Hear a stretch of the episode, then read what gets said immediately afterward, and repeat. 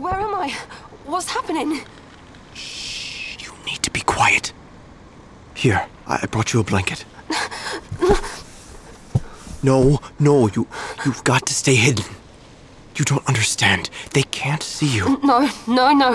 Where am I? Where am I? Quiet! I'm warning you. If they find you, they'll toss you back in. Or worse. Oh, God. Oh, God. I slipped on the rocks and fell.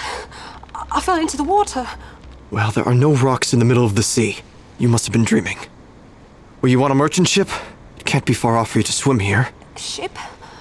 I was in Scotland, looking for my grandpa. He had chased one of his sheep into a cave. Scotland? That's weeks away by ship. I don't think you swam all that way. It, it can't be. I went into a cave and slipped. Let me see. Now listen. I'm hiding you under there for your own good. If they found you, they'd think you were a stowaway, and that I brought you aboard. Just stay put through the night. I'll bring you some food, and if you're patient, we'll both get off the ship.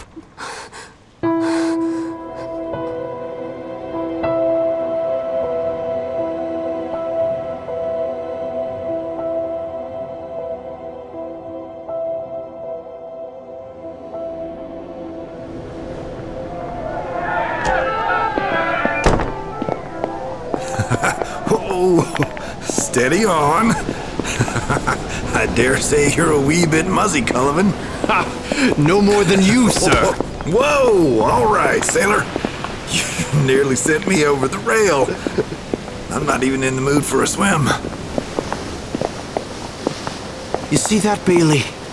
Tomorrow I'll be off under full sails on those waves. Well then, allow me to procure for us a satisfying repast. You forget, Bailey. You spent your last greenback at the Red Door. Worse than that? So did I!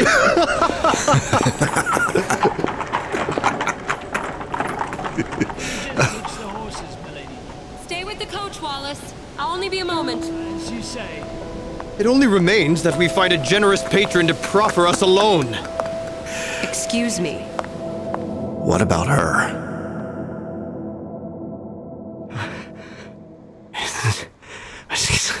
No. No.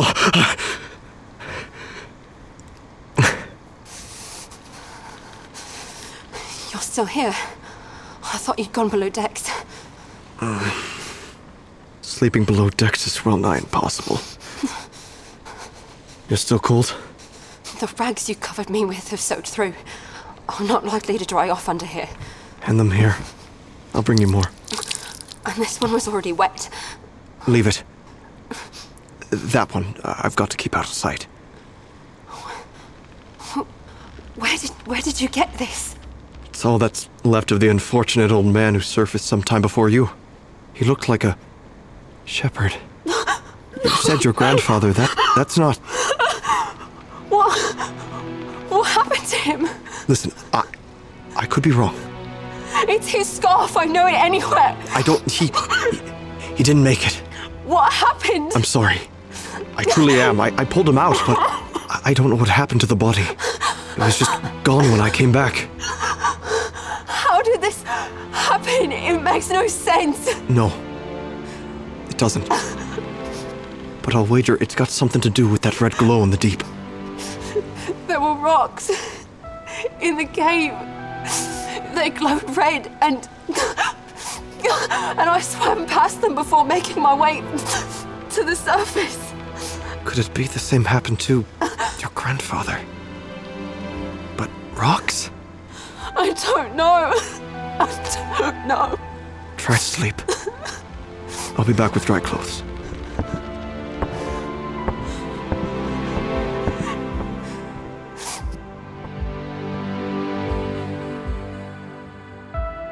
He came and went.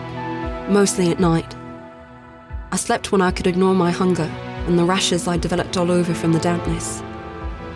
I hadn't felt the sun on my face in days, but I held on as long as I could, trusting that we would soon set off in the small whaleboat that sheltered me and hid me from the crew. But I began to wonder why he would be so eager to abandon the relative safety of the ship so far from land. These sailors, they seem a rough lot, spitting, swearing, drinking. I have no desire to be in their company. If I can't have sunlight, I'll at least get some night air to dry my skin. Fewer sailors on the deck now. I might be able to make my way out for a moment. Just a moment.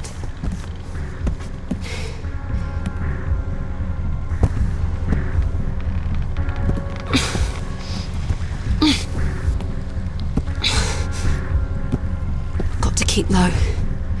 Can't risk letting anyone see me. There, behind those crates. I should be able to stand. Maybe even feel those last rays of sunshine. Too fast. Damn. I have such low energy.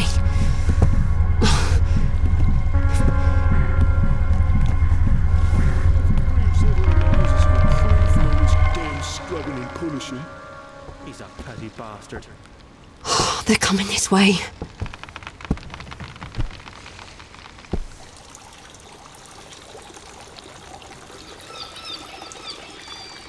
What the hell are you laughing about? He had a look, and I suppose he's not impressed. He just perches up there on the mizzen mast and waits. He's been up there for days. Even he's stuck in his doldrums until we've vouchsafed a bit of wind. But he'll be happy to land one on your head if he walked just there. Aye, and I won't give him the chance. But the fact that we see him out here at all is what interests me, Billy. Aye? Some of them can fly straight across to France, I hear. Albatross, maybe. But not these little bastards. Notice his legs. They're yellow. What of it? He's what's called a yellow-legged gull, common to the islands in these parts. And they typically do not fly far out to sea. All right, then. So what? Which means, my addle-pated friend, that we are within pissing distance of land. Hmm. And yet, strangely, our sails are not the least bit inspired by this fact. Settle in, Yellowfoot! We might be out here a while yet!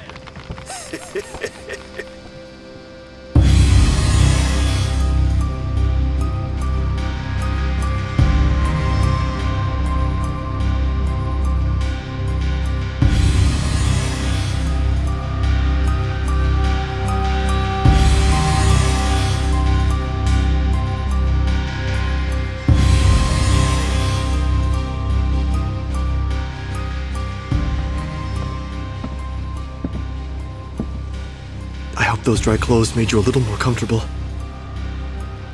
I brought you a biscuit. What? Not hungry? Blast! Where did she go? Well, I hope you're alright. Not much chance of spotting a whale. Sitting still like this. And the food and water won't last forever.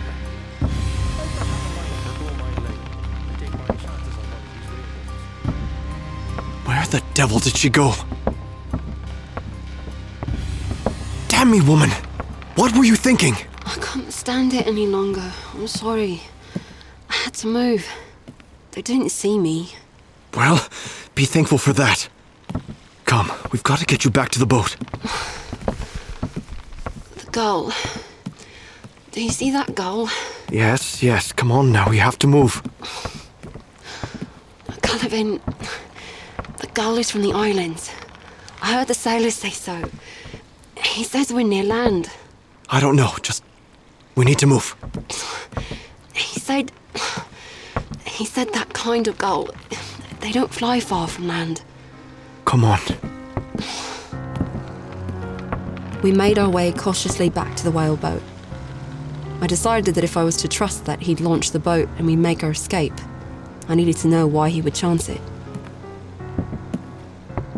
Oh, wait. Before I get back under there, I need to know something. Listen. I promise we'll launch as soon as I can collect some food and water. Now, please. Yes, but why? You don't even know my name. Why would you want to abandon ship? Surely not just for my sake. There's something you're not saying, and if you want me to trust you, you've got to trust me. I, I, I can't tell you right now. There was some bad business. I... A gruesome figure came out of the shadows and stumbled up to us suddenly. His frame was bent, and there was no, no life in his eyes. After a moment of shock, it hit me. No! Grandpa! What? But he was dead! His lifeless body somehow animated. He lunged at me, grabbing at my shoulders. No! No! No! No! Was there something, a spark of recognition in him just now? Meg? No! No! Let go, old man! Meg!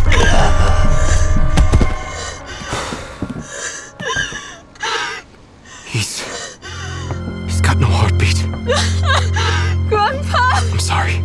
Oh, God! Quick, get under the boat. Please. Oh, I see old man. What happened? I, uh... I don't know. He looked like he was going to say something, and he just fell over. Hmm. His heart gave out. But I heard a woman cry out. Will you help me take him down to the doctor's cabin? Aye. Where did this old bastard come from? Was he hiding below decks for the last two weeks? Could have sworn I heard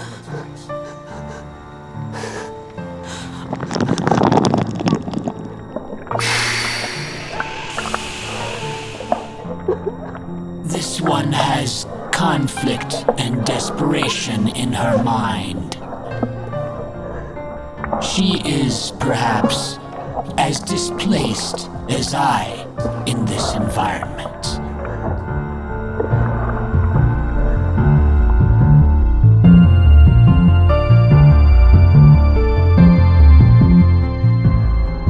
Thanks for listening to Episode three of Be Calmed, a Mandible Judy miniseries.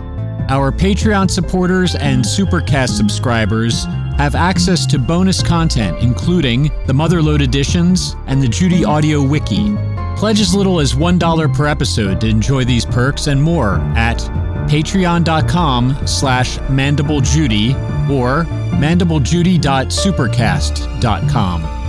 Our cast this week was Sarah Hoffaker, Matthew Robertson, Clayton Romero, Brandon Duke, and Chris Burke. Sound design was by Chris Burke. Music is by Glomag. Drop us an email with any thoughts, suggestions, or just to say hi at info at mandiblejudy dot com. We'd love to hear from you. And you can follow us on Facebook, Twitter, Instagram, and YouTube. See the show notes for details. Catch you next week.